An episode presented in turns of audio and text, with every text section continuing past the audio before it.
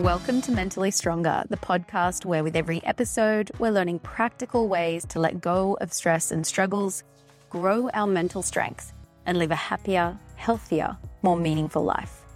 I'm your host, Melli O'Brien, co founder of mindfulness.com and creator of mindfulness based mental strength training. I'm so glad to have you with me. Let's dive in to today's episode. Hi, and welcome to the very first episode of the Mentally Stronger podcast. I am so stoked to have you with me. I hope you're doing well wherever you're tuning in from. Today, I'm going to talk about how to train your mind to let go of toxic self doubt.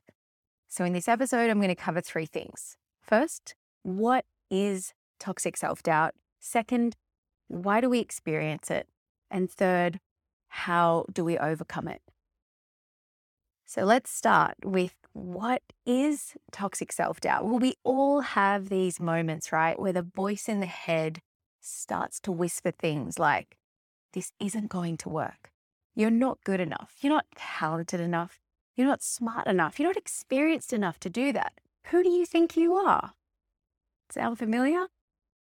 That's the voice of self doubt. And sometimes it sounds a little more like this He or she would never be into you you know, your looks are fading. You're too short. You're too tall. You're too geeky. You're too something, right? No one's going to like you the way you are. Maybe other times it sounds like, look, I know you want to do this thing, but what if you fail? You might make a fool of yourself. What if they hate your work? You'll be humiliated. Play it safe. Don't even bother. It's never going to work. You're nobody. You're an idiot. You're not special.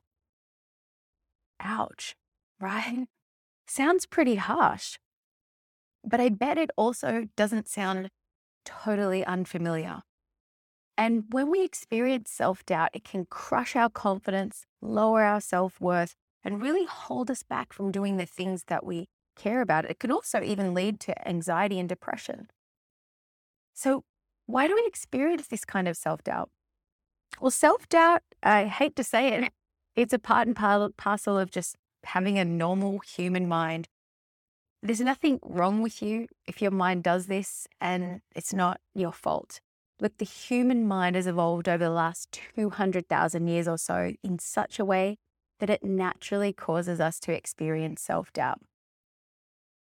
Our ancestors lived as hunter gatherers, or what we sometimes refer to as cavemen or cave women, and their lives were very difficult and dangerous. So, in order to survive, their minds had to be constantly on the lookout for potential threats, problems, and dangers. If they weren't constantly on the lookout for danger, they didn't survive very long. So, the default setting of the human mind is survival and safety above everything else. And it tends to focus on anything, therefore, that could cause us harm or be a threat, anything that could go wrong. And it does that much more than it does focus on what could go right. Now, we have inherited this mind from our ancestors, even though we live in a very different world than our caveman ancestors did. Our minds still operate in much the same way. Our mind still tends to fixate on what could go wrong. It worries about worst case scenarios. But now, instead of worrying about a saber toothed tiger attack, we worry about our business failing, uh, our relationship falling apart, uh, humiliating ourselves. We worry about our health, all kinds of things. So, when our minds focus more on what could go wrong, we tend to get a distorted view of the world. And these doubts and fears can become overwhelming and stop us from just trying to do the things that really matter to us, stop us from moving towards them. But there's a second reason that self doubt comes up.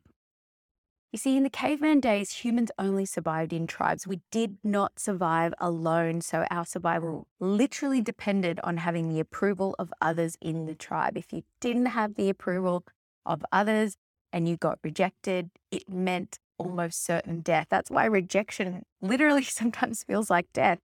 So, how does the mind make sure you don't get booted out of the tribe? It constantly compares you to other people and assesses Am I fitting in? Am I good enough? Am I contributing enough? Am I doing anything that could get me rejected? Am I attractive enough? Am I successful enough? Am I value, valuable enough for them to want to keep me around? So even though we don't live in tribes anymore, again, our mind is still operating in pretty much the same way. You might notice this, right? It's constantly assessing whether or not we're good enough in the eyes of other people, whether we're measuring up.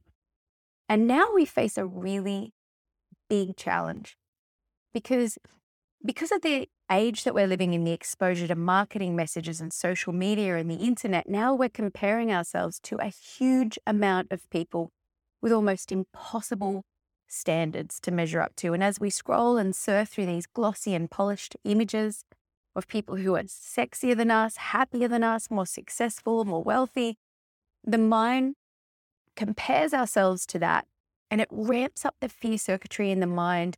And we start to feel more and more like we're not good enough. This is probably one of the reasons for a huge surge in depression over the last decade since our connectivity to media has really increased.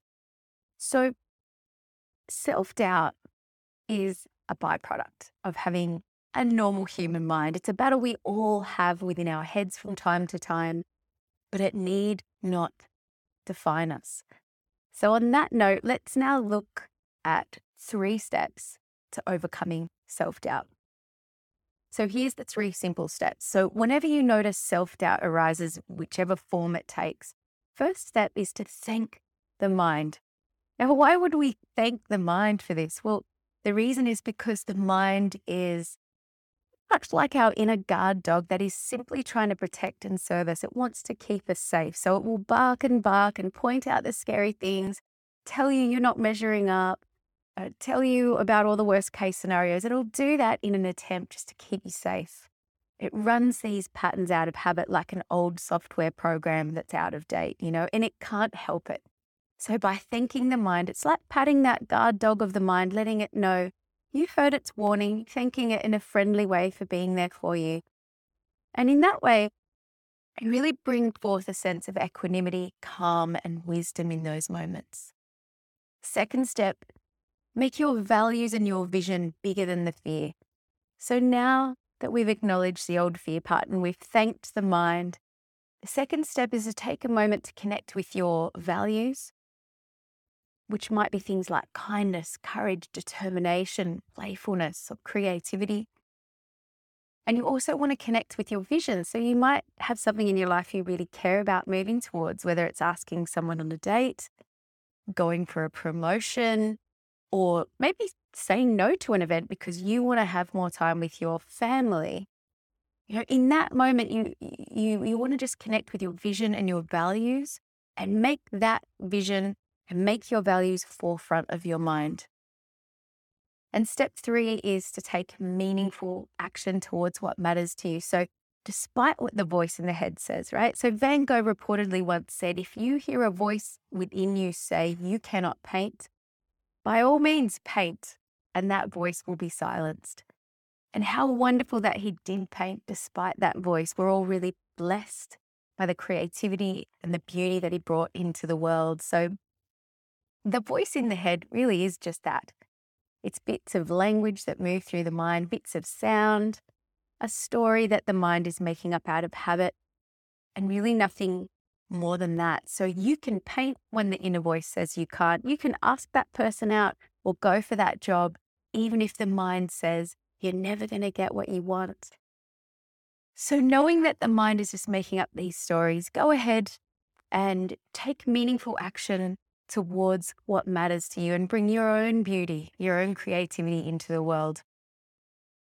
So, while none of us are immune to self doubt, we all have the ability to continue on with doing what matters most to us, despite it. The next time that you experience some self doubt, try these three steps. Thank the mind, make your values and your vision bigger than the fear, and take meaningful action towards what matters to you most in your heart. In this way, the self doubt, yeah, it'll still arise, but it won't define you, and it certainly won't defeat you. Wishing you a wonderful week ahead with this practice. I hope it's helpful for you, and I look forward to being with you next time. If you know someone who you think might benefit from listening to this episode, share it with them. Sharing it could really help them to feel better and improve the quality of their life. And if you found this episode helpful, remember to subscribe to the podcast so that you can receive more tips on growing your mental strength. And if you'd like some more support in becoming mentally strong, come over to the website and check out the different coaching and training options I have on offer there for you. You can find the links for all of that in the show notes. And thanks again for tuning in. Take care and stay strong.